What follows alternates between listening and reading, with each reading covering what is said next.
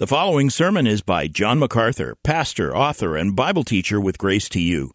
If you've never contacted Grace to You, we want to send you a free booklet by John titled Defeating Discontentment. It gives you seven practical principles that will help you face setbacks and difficult circumstances and experience contentment even when life turns upside down. Request your free booklet titled Defeating Discontentment by writing to defeating at gty.org. That's defeating at gty.org. This offer is good in North America and Europe through June 2024. And now, unleashing God's truth one verse at a time, here is Grace to You Bible teacher John MacArthur. Open your Bible to the fifth chapter of the Gospel of Luke. The Gospel of Luke. We embark upon the next chapter in this wonderful and thrilling account of the life of the Lord Jesus Christ, who is indeed Emmanuel, God in human flesh. Some years ago, uh, there was a book entitled The Quest for the Historical Jesus. That book offered itself as a scholarly, academic, scholastic attempt to bring together all of the diverse elements of legend and mythology and history to try to find in the midst of the maze of viewpoints the real Jesus. A similar effort was made earlier this year by Peter Jennings on the ABC network in a lengthy special called The Search for the Real Jesus. Through the years, scholars have made what is essentially a hypocritical effort to find Jesus apart from the one place where he can be found. While on the one hand, denying the veracity of Scripture, denying the authority of the Bible, denying the inspiration of the New Testament, they attempt to find Jesus, when in fact the only historical record available of Jesus is to be found on the pages of the New Testament. To disdain the New Testament, to deny the truthfulness of the New Testament, and then to attempt to find Jesus is utterly futile and hypocritical. If you want to find the historical Jesus, he can be found easily. Just read Matthew, Mark, Luke, and John. There are four verifiable historical records of the life of Jesus Christ. Not only are they verifiable historically, not only are they accurate when you compare them, but they are inspired by God Himself so that every word is in fact true. You cannot, on the one hand, reject the only true record of Jesus and then purport on some scholastic level to try to find the real Jesus, all the while looking in places where that information is not available. It's not really very difficult to find the historical Jesus. All you have to do is read the New Testament. The four Gospels. We're looking at one of those Gospels, which reveals to us the true story of Jesus. The historical Jesus is found in this document called the Gospel of Luke. This historical record of the person and work of Jesus Christ. It is the lengthiest of the four Gospels. As we are learning, it takes a while to get through Luke. And it is a large treatment of the history of Jesus. And when you add it to Matthew, Mark, and John, you have a, a, a relatively significant body of truth, lengthy in its account. And while Luke, as I said, is the longest of the Gospels, it doesn't take the whole Gospel of Luke to get its message across. In fact, I would venture to say that you could discover the real Jesus in almost any paragraph in Luke that you want to choose. In fact, in just the text we have today, chapter 5, verses 1 through 11, there's enough information here to know exactly who Jesus is. It is very clear in these verses that he is human, that he is a man. He walks like a man and talks like a man and acts like a man and is accepted as human by all the people around him. But it is also very evident in these very same 11 verses that open the fifth chapter that he is more than just a man, that in fact he is God. If all you had was Luke 5, 1 to 11, you would have enough to know the nature of Jesus Christ. you would have enough to understand the ministry of Jesus Christ as well. This is a profound incident in his life that is revealing as to his essence as God. And so while you have the whole body of the four Gospels and while you have the lengthy Gospel of Luke, you're not dependent on all of that information to make the case.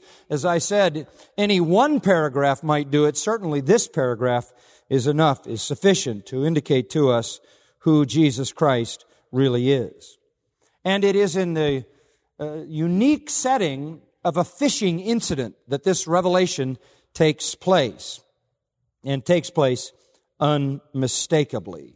One cannot, with any objectivity or honesty, read these verses and conclude anything other than that Jesus is in fact God.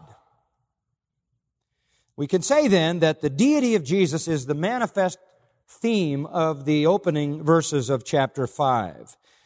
His deity is made evident in the unfolding story that takes place on the shore of the Lake of Galilee in a fishing incident. Let me read the verses to you and then we'll begin to look at them.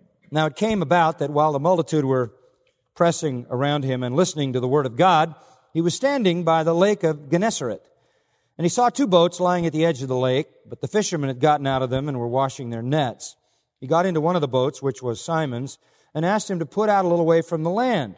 And he sat down and began teaching the multitudes from the boat. And when he had finished speaking, he said to Simon, Put out into the deep water and let down your nets for a catch. And Simon answered and said, Master, we worked hard all night and caught nothing. But at your bidding, I will let down the nets. And when they had done this, they enclosed a great quantity of fish and their nets began to break. And they signaled to their partners in the other boat for them to come and help them. And they came and filled both of the boats so that they began to sink. But when Simon Peter saw that, he fell down at Jesus' feet saying, Depart from me, for I am a sinful man, O Lord. For amazement had seized him and all his companions because of the catch of fish which they had taken. And so also James and John, sons of Zebedee, who were partners with Simon. And Jesus said to Simon, Do not fear. From now on you will be catching men. And when they had brought their boats to land, they left everything and followed him. What did happen that day was convincing enough that they left everything to follow Jesus. The drama of this scene literally changed the rest of the lives of these disciples. Here is the divine fisherman. Five divine attributes are manifest here. When you think about the nature of God, you think about the attributes of God, what is true or characteristic of God's nature. Those are the very things you see here. For example, one of the attributes of God's nature is truth. God is truth and always truth. Another of the attributes of God's nature is omniscience. God knows everything that exists, everything that exists in the material world and everything that exists in the immaterial world. Thirdly, God is not only the source of veracity, uh, God is not only the source of truth, He is the source also of knowledge and the source of power. Thirdly, when you think about God, you think of power. Almighty God, all powerful God. Another of God's attributes is holiness. God is holy, holy, holy. And another of His attributes is mercy. God is by nature merciful. When you look at Jesus in this simple fishing incident that occurred this day in Galilee, what you see here in Christ is the very essential character of God. You see divine truth, you see divine omniscience, you see divine power or omnipotence, you see divine holiness, and you see divine mercy. Here then is the manifest nature of God visible in Jesus Christ. And so I say that one doesn't need the four gospels, one doesn't need even the full gospel of Luke. These verses alone are sufficient to indicate who Jesus really is. He must be God because he is the source of truth, omniscience, omnipotence, holiness, and mercy. All these characteristics are manifest in Christ. Let's look at the first one. And it appears right away in the account, verses 1 to 3. We see the manifestation of divine truth in Jesus. Verse 1, it came about that while the multitude were pressing around him and listening to the word of God, he was standing by the lake of Gennesaret. I will stop there for a moment. The verse opens with an indefinite indicator. It came about. Doesn't tell us when. It doesn't tell us how much time has transpired since the incidents that occurred in the prior chapter. You remember in chapter 4, he had preached in the synagogue in Capernaum, and he had cast a demon out of a man there, and that was his first miracle, the first one recorded by Luke. And then you remember he went after the synagogue service home to the house of Simon where his mother-in-law was ill and he healed his mother-in-law of a very great infection that had produced a high fever. And then at the end of the Sabbath day, the people in the city were bringing everybody who was sick with every imaginable disease and he was healing them all and he was casting demons out of many. And that all occurred on one day in the synagogue in Capernaum and in the home of Peter.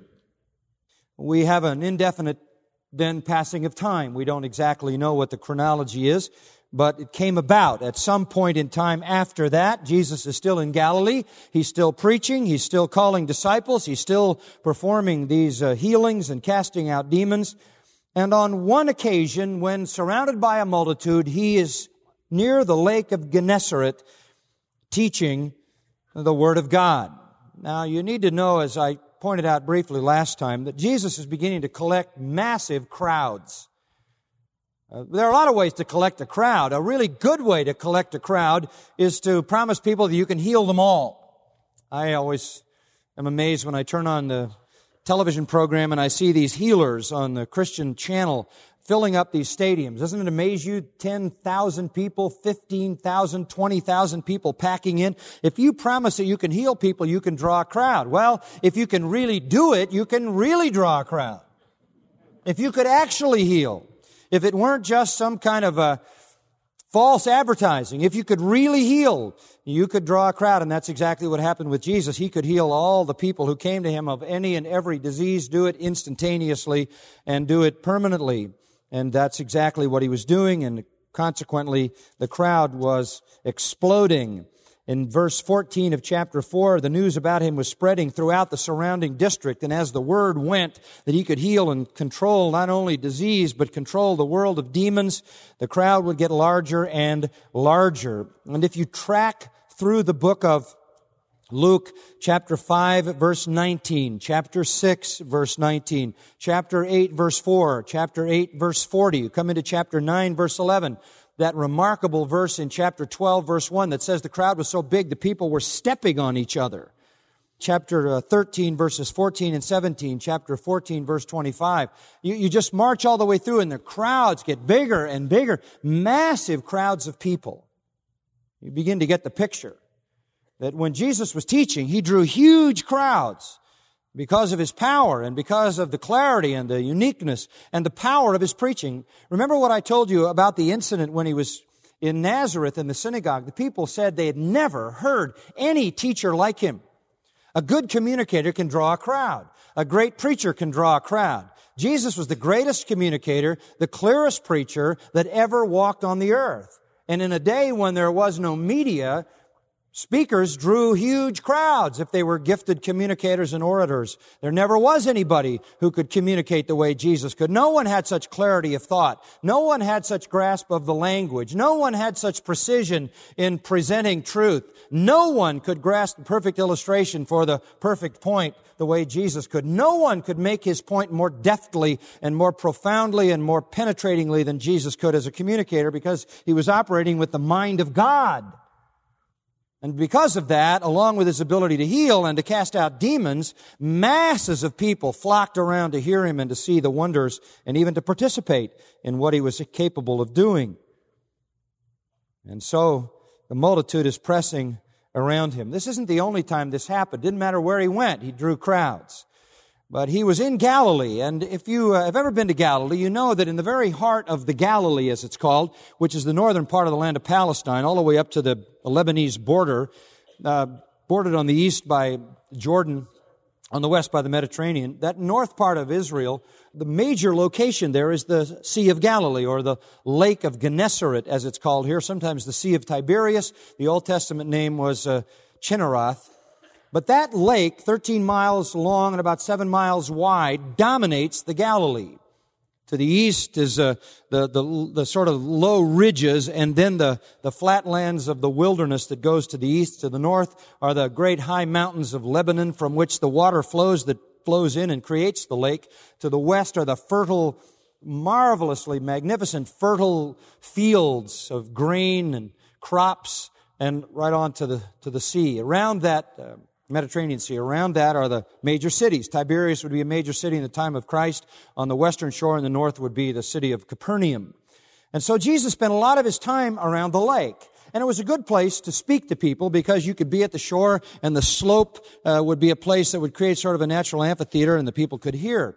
But there was a problem. As the crowds got bigger and bigger and pushed and pushed, pretty soon they pushed Jesus into the water. We read about this in Mark 3 9. We read uh, about it again in Mark 4 1. So this was a, a, somewhat typical problem to deal with in the Galilee as he was addressing crowds that gathered around him along the shore of the lake. And so that's what you see in verse 1. There, there are literally thousands of people crushing and pressing as they listen to the Word of God. And it says in verse 1, he was standing by the lake of Gennesaret.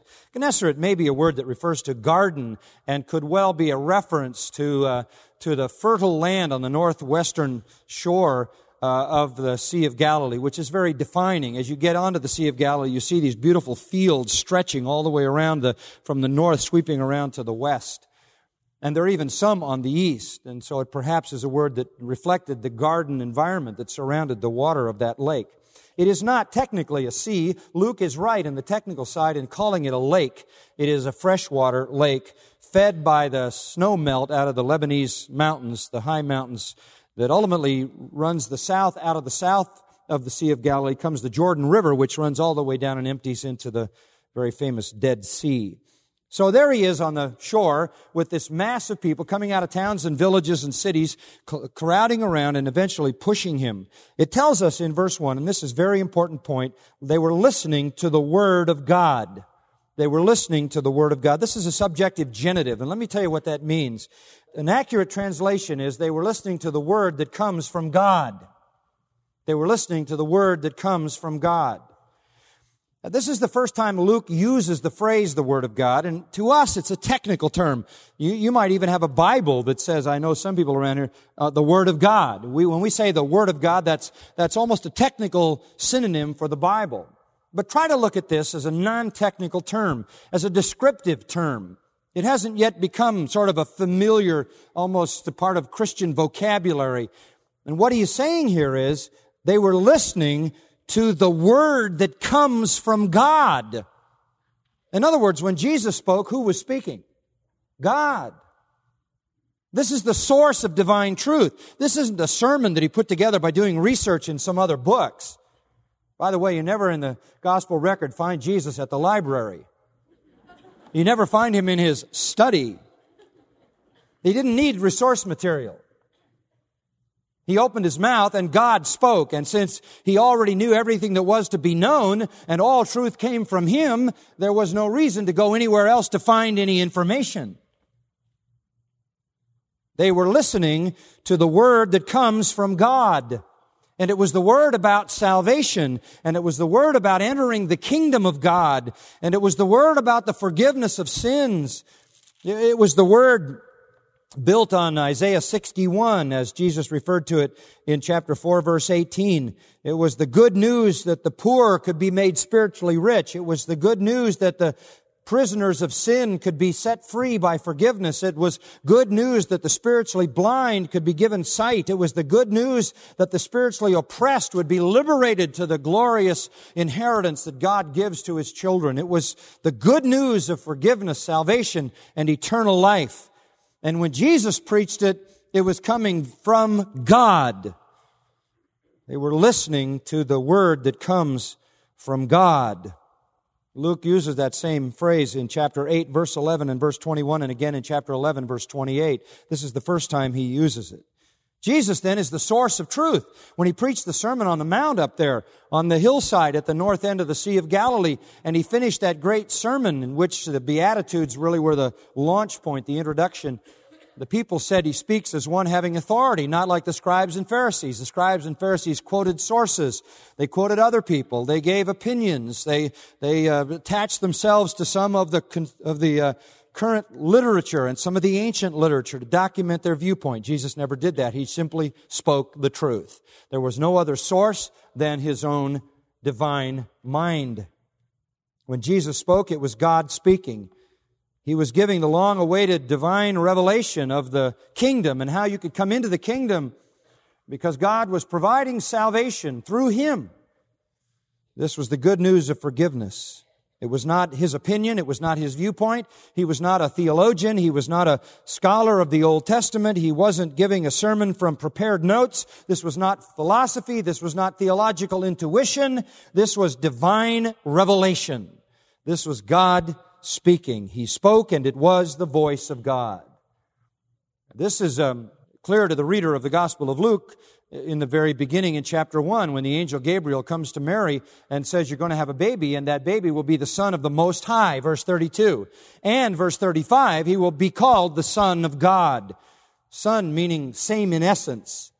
And so we already know that Jesus is God God the son and therefore when he speaks God the son speaks. When Jesus came to earth, he came as God in human flesh, and he spoke. He said in John 14, 6, I am the way, the truth, and the life. He is truth. He is synonymous with truth. He is one with truth. John 1 introduces him, the Word becoming flesh, and we beheld his glory. The glory as of the only begotten of the Father, full of grace and truth. He is the fullness of truth. He speaks nothing but the truth.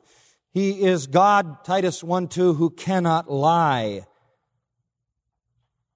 Turn for a moment to the Gospel of John. John makes a very strong point of this, and I only want to arm you a little bit with regard to this. In John 5:24, Jesus said, "Truly, truly, I say to you, he who hears my word and believes him who sent me has eternal life. His word is truth so powerful that it literally dispenses eternal life. If you listen to what he says and believe it, you have eternal life. That's how powerful his word is. It is divine. It is by that word, Peter said, that we are begotten again. It is by that word that we are transformed and given life. You hear my words, you believe my words, and those words have divine power to give you life. Repeatedly, he defended his words as the very words of God. He said, uh, You must believe that when I speak, it is God speaking. Chapter 7, verse 16 of John's Gospel. My teaching is not mine, but his who sent me. If any man is willing to do his will, he will know of the teaching, whether it is of God or whether I speak from myself. If you will hear what I say and believe it, you will know that it is the word of God. It is not mine. It is that word which comes from God my Father. God by nature is true. Let every man be a liar. And God is true and only and always true. And when Jesus, who is God, spoke, what he spoke was the truth. Always the truth. Nothing but the truth. Jesus said in John 8:31, "If you abide in my word, you are truly disciples of mine, and you shall know the truth, and the truth shall make you free. The truth will set you free from sin. The truth will set you free from judgment. The truth will set you free from darkness and blindness. And the truth is what I say. And if you believe what I say, that is the truth that saves you and sets you free. The Gospels record the words of Jesus, and the rest of the epistles in the New Testament show us the depth and importance of meaning in the things that he said. But it is the truth that he proclaimed. It is the truth the apostles proclaimed about him that saves sinners. In John 8:42, Jesus said, "If God were your father, you would love me, for I proceeded forth and have come from God. I have not even come on my own initiative, but He sent me. Why do you not understand what I am saying? It is because you cannot hear my word. I come from God. I am God. I speak God's word, and you don't hear it. Why? Verse 44. You are of your father, the devil. And you want to do the desires of your father, and he was a murderer from the beginning and doesn't stand in the truth. There's no truth in him. So you have two kinds of people in the world those who believe the devil's lies and those who believe the truth of God. Verse 45, Jesus says, Because I speak the truth, you don't believe me.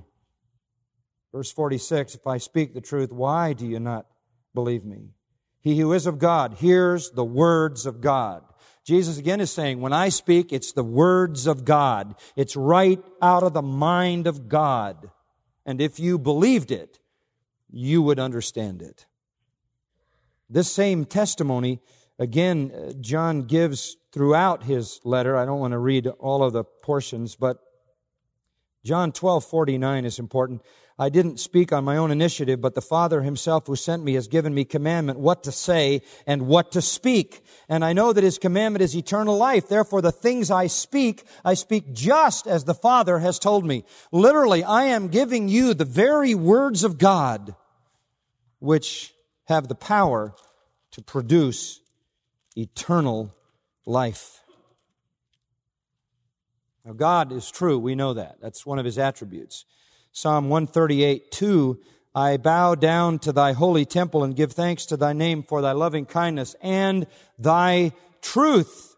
Thou hast magnified thy word according to all thy name. In other words, God magnifies his word equal to his name because his word is the expression of his essential truth.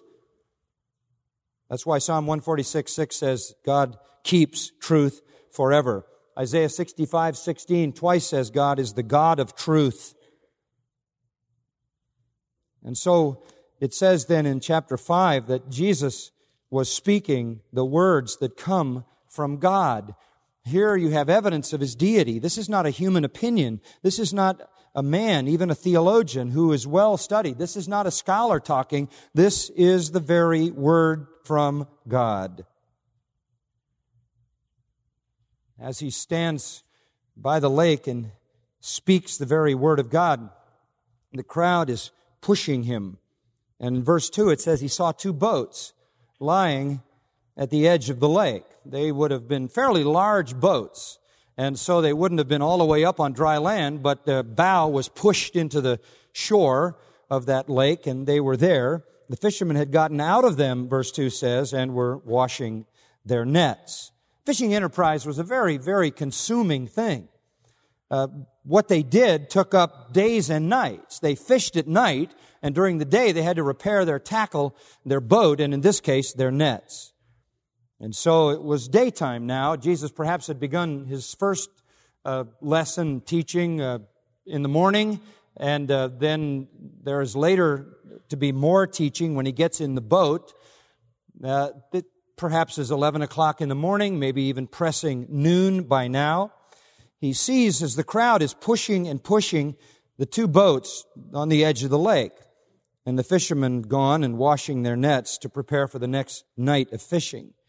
And just a reminder, uh, this is more information than you may want to know, but it makes this come alive. The fishermen typically, and certainly at the Sea of Galilee, fish at night because at night the fish come to the surface and to the shore. Fishermen today will tell you generally the cloudier the day or the darker the sky, the better the fishing. And uh, in the Sea of Galilee region, in the Galilee, it is blazing sun in the middle of the day, and and so the fishermen typically would fish all night and spend the daytime repairing their nets and so forth so they could be prepared to fish again uh, when night came. Days were the days to work on the equipment, nights were for fishing. Now the boats were fairly large.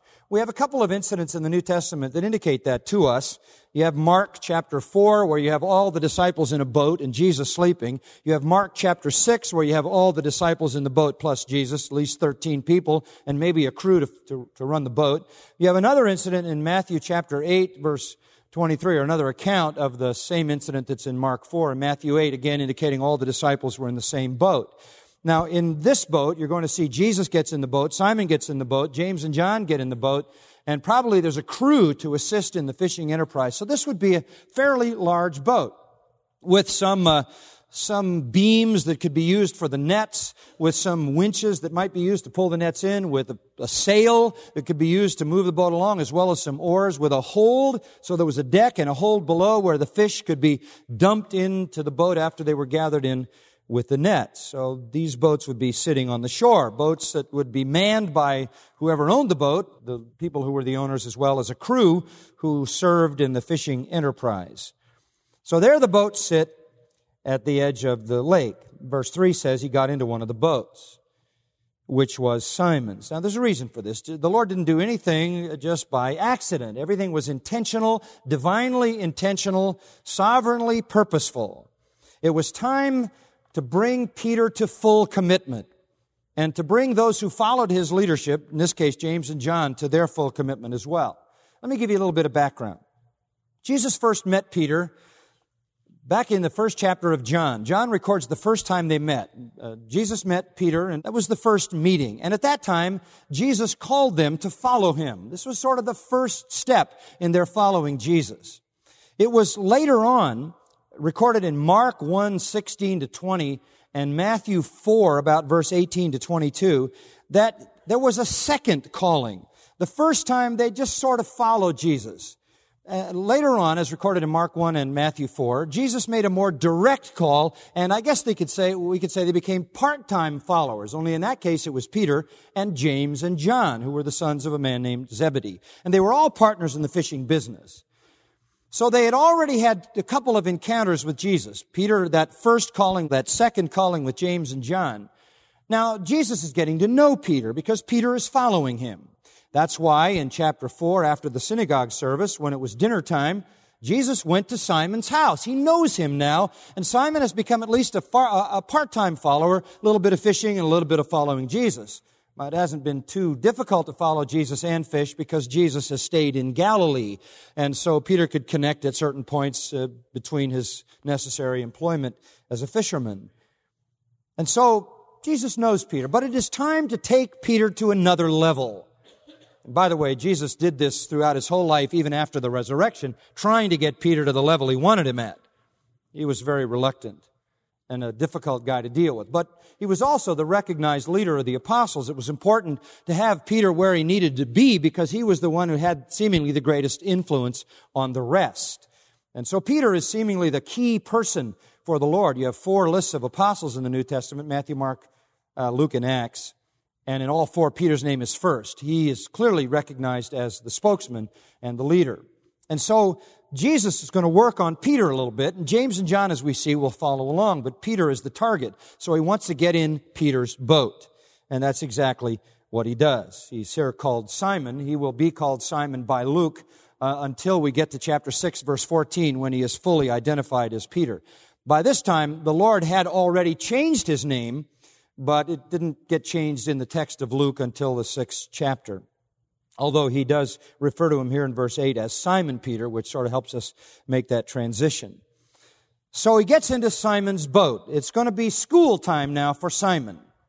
And he's going to reveal to Simon and the others who he really is. So he says to him, put out a little way from the land. Let's get this boat back off the shore or we're going to get pushed into the water here. And uh, because the crowd has gotten right down to the edge, uh, Jesus needs some space. And by the way, water is a good conductor of sound, and this is a fairly flat lake, and the gentle surface of that lake would make a good point to, to sort of bounce the sound to that crowd of thousands that had gathered, and it would give Jesus a little bit of distance. So he asked him to put out a little way from the land. So Peter gets in the boat. Whoever else needed to help him handle this boat, push it back off the shore and stabilize it in the water uh, so that Jesus could sit down, it says in verse 3, and, and uh, begin again to teach the multitudes from the boat. So this is the second set of lessons. The first one completed. Now he gets the crowd is getting bigger and bigger, pressing and pressing. And they've been listening to the word of God, but now Jesus has to get away into the water and he teaches them again. Just a reminder here, this is relentless on Jesus' part.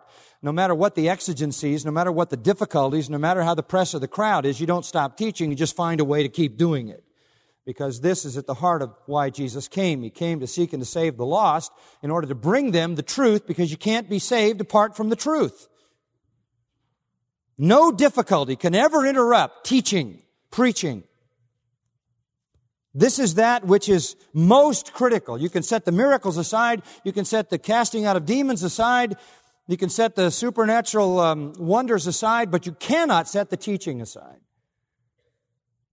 And so Jesus must continue his teaching. He must continue to preach to the poor and the prisoners and the blind and the oppressed who need to hear the message of forgiveness and the kingdom of God. He sat down, it says in verse 3, in a traditional rabbinical posture for teaching and continued his instruction, teaching the multitudes from the boat, again, the word of God.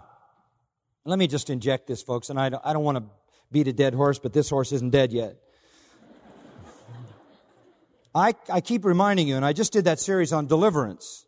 And I was telling you in the series on deliverance that there is a rapidly exploding movement in quote unquote evangelical Christianity to deny that it is necessary to hear the gospel to be saved.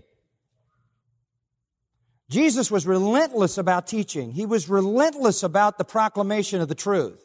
And he told his disciples, when, when I'm gone, you go into the world and preach the gospel to whom?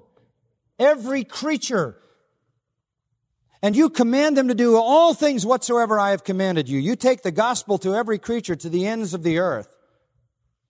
Because there isn't any salvation apart from the gospel, right? Can't be saved. There's no salvation in any other name than the name of Jesus Christ. And Paul in Romans 10 says, look, in order to be saved, to be a Christian, you have to confess Jesus as Lord and believe in your heart that God raised him from the dead. And how are they going to believe that if they don't hear that? And how are they going to hear that, Paul says, unless somebody preaches? And how is somebody going to preach unless they are sent? So there's the whole enterprise. We have to send people to the ends of the earth who can preach the gospel because people can't be converted unless they hear the gospel and believe the gospel. That's pretty endemic, isn't it, to Christianity? Not anymore. Not anymore. As I told you, quoting various sources, there is this new movement in evangelicalism that essentially says people are going to get to heaven, they're going to get into the kingdom of God from all different points of belief, and uh, without the Bible and without the gospel. This is not new, and I just want to, I just want to take a minute or two to show you this is not new, folks. This is an old heresy. This is an old heresy that is part of the Roman Catholic Church. This goes back to St. Thomas Aquinas, for those of you who know any of that history. This is the heresy of natural theology. Natural theology, or I suppose you could call it rational theology. And that is the idea that you can get to God through natural means. You can get to God through your own rational mind. So that wherever you are, in whatever culture and whatever religion and whatever particular system of belief or non-belief, if you follow your rational thinking back to the fact that there must be a God and you live a good life, you are going to come into the kingdom of God, be saved, and go to heaven if you never see a Bible or ever hear the gospel. Listen, the Roman Catholic Church has believed that for a long, long time. That is Roman Catholic theology. That is why the Vatican inve- welcomes Hopi Indian witch doctors and embraces them. That is why they have confabs with Buddhists and Muslims and everybody else and all religions. That is basic Roman Catholic theology. To affirm that to you, this is from yesterday's LA Times. It says, Pope takes inclusive view of salvation. I'll read it to you. Pope John Paul II said this week that all who live a just life will be saved even if they do not believe in Jesus Christ. This is not new. That is what Vatican II said. And what is happening in evangelicalism, people say, oh, we need to re-embrace these people. We need to put our arms around them. We need to get together with these people because that's the loving thing to do. What they're doing in getting together is embracing this old heresy. The pontiff addressing 30,000 pilgrims in St. Peter's Square strongly asserted the Second Vatican Council's liberal interpretation of the Bible's teaching on salvation. This is a quote from the Pope. The gospel teaches us that those who live in accordance with the Beatitudes, the poor in spirit, the pure of heart, those who bear lovingly the sufferings of life will enter God's kingdom. End quote. Well, this, this has always been there. We're, we're the wayward brethren to the, to the Roman system. But but if we do good, even as Protestants, we'll get there. But so will the Muslims, and so will the Buddhists, and so will the pagans and the animists and whoever else is trying to do good. And that's why I told you when, when I gave you that information from the quotes with Schuller and Graham, this is not naive discussion. This is an old theological error of serious proportions that has been imbibed on a lot of fronts. The main apologist for this today has been Peter Kreeft, who wrote the book ecumenical jihad, which was affirmed, as I told you, by Colson and Packer, and there are others like Clark Pinnock who are quote unquote main sort of line influential um, evangelical people, and they have all embraced this. And this marriage with Rome is is not only accepting Rome's view of salvation in Christ through works, but it is accepting Rome's view of salvation without Christ. Now, we're talking about some serious things. I just wanted to throw that footnote in in case you may have wondered where that came from. Nobody is inventing that today. That is an old lie that Satan has been propounding for a very long time. But Jesus knew, and you know, if you know the Bible, that salvation comes by hearing the word about Christ, right? Romans 10. And how are they going to hear if you don't preach? Jesus knew that. And so God had one son and he was a preacher. And he preached his whole ministry. And then he appointed apostles who would preach. And then he chose gifted men to be preachers, pastor teachers, and evangelists, all down through history. Because how are they going to hear if we don't preach? And then he gave us a commission to send people to the ends of the earth to proclaim the gospel because there isn't any salvation apart from it. And this is such a serious error that has come in that it redefines not only the gospel, not only salvation, but it redefines the work of the church and, and the missions of the world. But Jesus knew, Jesus knew what was important. Truth was important. And the gospel. And relentlessly, he did it. And if it got difficult, he figured out a way to solve it. And there were a number of occasions when he had to get into a boat to get away from the crowd. He taught everywhere. He taught in the temple, as we'll see later. He taught in synagogues. He taught in a cemetery in John 11. He taught by the side of the lake. He taught in houses. Sometimes, as I said, they had to open the roof to let people down. The crowds were so big in the house. Anywhere and everywhere, all through his life, he preached. Because that is necessary. You cannot come to the kingdom of God unless you believe and in believing the Word, the Word then has the power to transform you and make you a child of God. So, what do we see in Jesus that indicates who He is? Divine truth. He spoke the words that come from God. Secondly, divine knowledge. This is just a brief point, but I want to make it divine knowledge. Now, I'm no great fisherman. I, have said this. People say, Do you like to fish? And I say, No, I like to catch. Fishing is no fun at all. Catching is okay. And if you mean, do I want to go sit somewhere for five hours and catch nothing? No. But if you, if you have 10 minutes that I can catch something, I'll come. I mean, I'm very pragmatic about this. Catching is good, fishing is not interesting. And you know, I, but I have been taught to catch by some really good catchers, I call them. Catchermen. One of them is uh, Ray Scott. Ray Scott is Mr. Bass. He's the world's best known bass fisherman. And he taught me how to catch bass. And he took me out, first time I'd ever gone bass fishing, and it was pretty amazing. He taught me how to cast. We were on this lake, and he's a very experienced guy. And so, uh, he said, uh, I, I think the fish are over there. And he pointed to some place in this lake, and we're in this little bass boat. This is a couple of years ago, and he says, I think they're over there. And he said, but I want you to experiment with a cast here. And so I cast, and I did, did pretty well at it. And I got a hit. Immediately, I got a hit. And what happened was I pulled in a, I think it was a nine pound, 12 ounce largemouth bass, which Ray told me would be like in golf getting a hole in one. That is a, that is a huge fish. And he was shocked, first of all, that I caught it, and shocked that he didn't think they were there, that they were over there. This is the guy who knows more about bass fishing. But what I found out is he doesn't know where the fish are. he, uh, he has all these little deals in his boat that, uh, you know, sonar and whatever uh, to try to find the fish. But uh, he didn't know where the fish were, and he didn't know that big fish was over there, and I was only just trying to practice. Now, there's another great fisherman in our church, Christopher Parkening, who's really a world class fly fisherman and, and tarpon fisher. He's won the Gold Cup Florida Tarpon Fishing Tournament and all this. And I went fishing with him. And we, he's, he's world class. And we, we floated around for a long time trying to find a fish.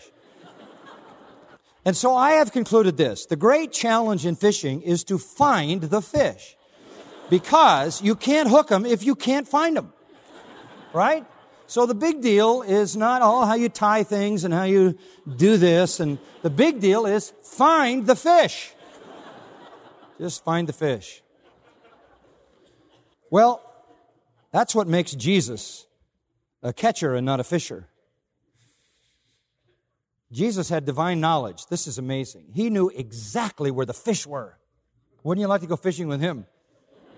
He knew exactly where the fish were. Exactly. You say, how do you know that? Well, I can give you a comparison. Matthew 10, 29 and 30 says this, Are not two sparrows sold for a cent, and yet not one of them will fall to the ground apart from your father's knowledge? Do you, now, what does that mean, fall to the ground? One commentator says the word actually means hops. Never does a sparrow, a little tiny inconsequential bird, never does a sparrow hop that God doesn't know it hopped. God knows every sparrow on the planet, and He knows every time a sparrow hops. That same passage says, the very hairs of your head are numbered.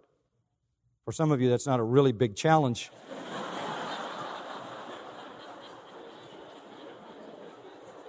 For some of us, I guess I should say. But I don't, I don't think the point, I don't think the point is that God is up there trying to keep count.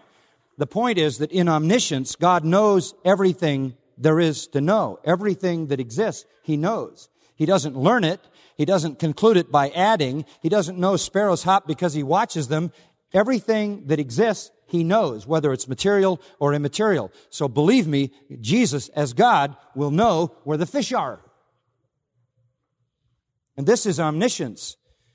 And this is what flows out of this. God's understanding is unsearchable, Isaiah 40, 28 says. Known to God from eternity are all his works. Uh, Paul said uh, in Acts 15 and Hebrews 4:13 there's no creature hidden from his sight. God knows where every fish in every lake and every ocean is at all times because God omnisciently knows everything that exists in the material and immaterial world and the condition and state of everything. Not only now but in the past and the future. He knows everything. Nothing in the universe is beyond his full comprehension. We see this revealed. Look at verse 4. When Jesus finished his teaching, he said to Simon, put out the deep, put out into the deep water, let your nets down for a catch. We're going fishing. This is a big enterprise, folks. There are two kind of nets. This is more than you want to know, but I'm going to tell you anyway. There are two kind of nets there is a handheld one man net. There's a reference to that, a couple of references that in the New Testament, in uh, Matthew 4 and in Mark 1, those, those comparative passages where the Lord was calling uh, Simon and Andrew. They were fishing with a one man net. And you used the one man net along the shore when it was dark, uh, dusk at night or, or before the dawn and you would walk in the shallow water until you came to the school because the fish would come to the shore, to the surface and to the shore in the, in the dark. And you had, uh, was essentially a, a large circle, weighted net on the outside. Perimeter was weighted. In the middle, you had a cord you held in one hand and you spun that net and sent the weights out over the school of fish. You walked along the shallows until you came to a school of fish and you flung that. The weights then went down, sunk to the bottom, surrounded the fish. You had a cord in the hand, you pulled the cord tight, and essentially what you had was a catch of fish in that net that surrounded that school that you found when you were waiting. It was used when you were waiting, and you pulled it into the shore. That's a small one-man net. But the, the, the, kind of net here, it's a general word used, dictua, that doesn't tell us, but we know the kind of net because it took two boats to work this net, so we know what it was. This net is called a sagene a sagene, or sometimes called a seine. It is a massive, massive net. It is a net that is generally put in, in the fishing experience of Peter between two boats. And uh, history tells us it could be a, as long as a half mile. Very, very, very large net. And it had corks on the top and it had weights on the bottom. So it created, when the boat separated, it created a wall of net. And into that wall of net, everything would, would literally swim and be collected, and then the net was by cords and some winches pulled together and pulled together and pulled together until you had this massive uh, potential to catch whatever was there. That is what they were using, this great Sagene. Well, in order to operate this, you had to have a crew of men. This was a large operation. This was a very big net. You can imagine half a, half a mile of net piled up on a boat and dragged out and spread out as the boat separated uh, covering uh, this massive amount of area. Pulled finally into a great circle, but as the boats pulled around, they pulled this wall of net into a circle as they got together, and then they began to pull the rope in and pull the thing together. In the middle of the day, however, at the brightest point of the sunlight, it was um, generally possible that the fish could be so deep they were even below the ability of that net to go down and, and find them. And furthermore, after all, Peter had fished all night, and caught nothing. So Peter was convinced there were no fish there. Peter's experience, lots of years of fishing, that's his lake, that's his area. He knows what he knows, and uh, he cannot resist telling the Lord that in verse 5. Simon answered and said, Master. It's a term of uh, respect. It's not deity. Uh, master is a, is a word that is epistates. It means chief or commander or one in authority. Peter's following Jesus, but he's not, he's not yet quite there in terms of fully understanding who Jesus is, but he knows he's following him and he sees Jesus as his leader and commander. It's a word that only Luke, uh, only Luke uses, and he uses it about seven times. Refers to anybody who's in authority. So he's, he's, um, it's more than teacher. The non-followers call Jesus rabbi or teacher. The follower here calls him master. He's not necessarily saying deity. He gets to that down in verse 8 when he calls him Lord. But here it's master. And he can't resist saying, we worked all night and caught nothing. It's as if he says, let me remind you, you, you are a carpenter. We are the fishermen. You're out of your field, right? I mean, you understand we got to get this, we got to get all this crew together. We got to get all this tackle together. We got to get the nets we've been washing. We got to get them back in the boat. This is going to take a lot of work. We fished all night. We caught absolutely nothing. I'm telling you, the fish aren't there. We've been there all night. They're not there. It's not how it is. And you're going to make us go to all this work and all this effort and get out there and spread this thing out and go through all this. And it's going to all be pointless. And as I said, by then it's noon and the sun is burning down on the lake and the fish are way down and there just aren't any fish. But he says, and of course you would say this if uh, the Lord had just healed your mother-in-law and made your wife happy. So he says, Master, we worked all night and caught nothing, but at your bidding, I will let down the nets. The least I can owe you uh, for, for healing my mother-in-law, uh, who is a tremendous cook and got right out of bed and made dinner and all of that. And so, hey, um, what can I say? What can I say? Oh, we'll do it. So the whole enterprise gets going. And when he says there, I will let down the nets, he means I will have the nets let down because this is an enterprise that takes two boats with two crews. Verse 6, love it. When they had done this, they enclosed a great quantity of fish and the nets began to break. you know why? Jesus knew where the fish were. That's what hits you. He knew where the fish were. Peter says, there are no fish there. Jesus said, put the net down.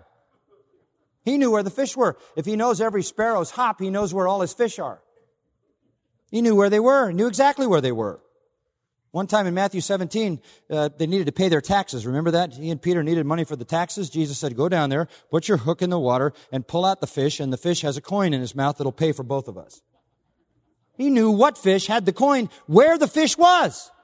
He said, Go put the thing down there. That's where that fish is. And then there was John 21 where Peter was fishing after the resurrection. Uh, Peter was fishing and he couldn't catch anything, remember? And Jesus was on the shore and he said, Try the right side of the boat. Try the right side of the boat. And they did, and they couldn't even get all the fish in. Why? He always knew where the fish were. He always knows where everything is. Because he knows everything that is to know. There are no limits on his knowledge except those which he imposed upon himself in his condescension. But he is God, and he is omniscient as God, and he knows everything. It says in John chapter 2 that he didn't need anybody to tell him what they were thinking because he knew what they were thinking. When he had a conversation with Nicodemus in John 3, he answered a question Nicodemus hadn't asked, but he read his mind. This is God. We know God is omniscient. Psalm 139 lays out the omniscience of God in the most magnificent language. Just a couple of verses will suffice. O Lord, thou hast searched me and known me. Thou dost know when I sit down, when I rise up. Thou dost understand my thought from afar. Thou dost scrutinize my path, my lying down, art intimately acquainted with all my ways. Even before there's a word on my tongue, behold, O Lord, you know it all. You have enclosed me behind and before, laid your hand on me. Such knowledge is too wonderful for me. It is too high. I can't attain it. You know everything. This is God. Jesus knew where all the fish were. He knew what men can't know. Possessed divine knowledge. And so you have here divine truth and divine knowledge. Now, next time, we're going to see how omniscience, divine knowledge, blends into power, omnipotence. Now, let's go back to where we started. Where do you go to find the quest for the historical Jesus satisfied? To the scripture, right? If you want to know the real Jesus, where do you go? You go to the Gospels.